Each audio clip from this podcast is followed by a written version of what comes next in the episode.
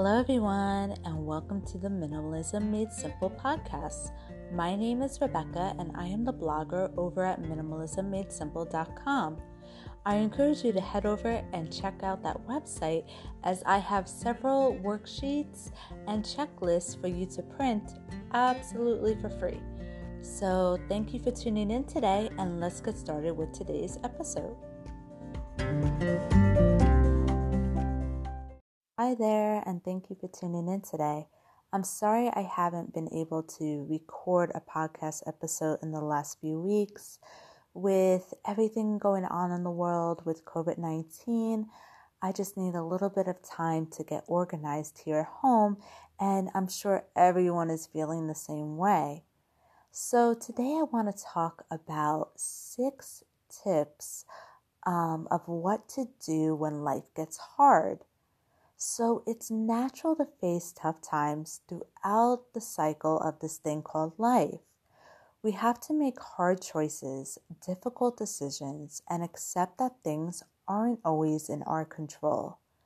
This can be both stressful and challenging to say the least.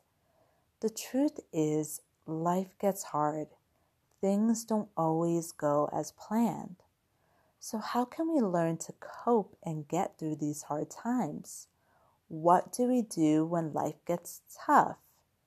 Here are six tips for you to follow. The first tip I'm going to share with you is remember that it will change. The number one thing to keep in mind is that life is forever changing, and the state that you are in at this moment is not permanent. Feel settled knowing that. Remind yourself of it when you are having a really hard time. Really take this in and embrace it because it's very important to keep in mind. Tip number two is to take it as a learning experience. You'd be surprised that during tough times and through suffering, we often come out on the other side with lessons learned, no matter what life brings you. Think deeply about what could come from your current situation and take any lessons you can learn from it. For example, when I am going through tough times, I find that I reflect a lot more and tend to evaluate my reaction to outside factors. I question where I could have gone wrong and if I reacted without thinking. How could I improve this? This could be a lesson learned for the future. Tip number three is to take it day by day. Remember that there's always tomorrow. You may be feeling super low today, but tomorrow may be different. And it's easy for us to dwell in the moment and not really think so much about the future. But the truth is, you don't know what tomorrow may hold, and find peace in knowing that. It could help spark a bit of hope deep inside you, and you could find a bit of happiness when life is hard. I want to take a moment to introduce Minimalism Made Simple's partner, BetterHelp. BetterHelp is a platform that provides affordable private therapy anytime, anywhere. And I am a huge advocate of spreading mental health awareness. I think it's so important. And I even took the time to try the platform out for myself. And I really loved its uh, flexibility. And I love the fact that it was affordable, that it could reach the masses.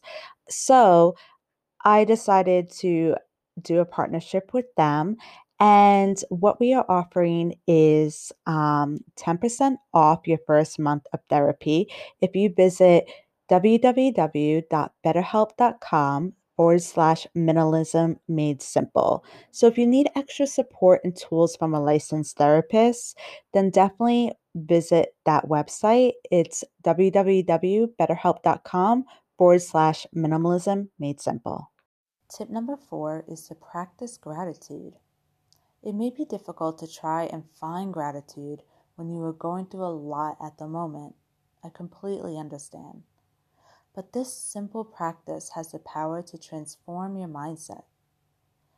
Start by writing down the three things you are most grateful for in life. This could be a family member, a friend, your pet, your career, etc. Then write down why you are grateful for this force in your life. For example, are you grateful for your children because they bring you joy and unconditional love? Are you grateful for your health because it allows you to be active and present for others? Try applying this practice to your everyday life and write down things you are grateful for in the mornings when you wake up or right before you go to bed. These could be small things such as catching up with an old friend or the appreciation that you received at work today. This practice can help reveal all the positives that remain in your life and get you through those tough times. Moving on to tip number five, which is to practice self care. Self care is so important to put into practice when you are going through a rough patch. It can improve your physical and mental state as well as your overall well being. Self care falls into different categories such as spiritual, emotional, personal, financial, etc. But for now, let's simply focus on physical and mental. How can you improve your physical well being during hard times? Here are a few self care tips to follow. Number one is to sleep well. Getting a good night's sleep improves clarity, mood, and prepares you to face the day. Make sure you get a full seven to eight hours of sleep as recommended by experts. Number two is to stay hydrated. Take good care of your body by keeping hydrated at all times. Keep a glass of water by your bed and bring a bottle with you on the go. Number three is physical activity in yoga. So, exercise is one of the best natural medicines we can give ourselves. To really uplift yourself in a positive way and get those endorphins flowing, try to get a daily dose of physical activity, whether that is going for a 30 minute run, joining the gym, or practicing yoga.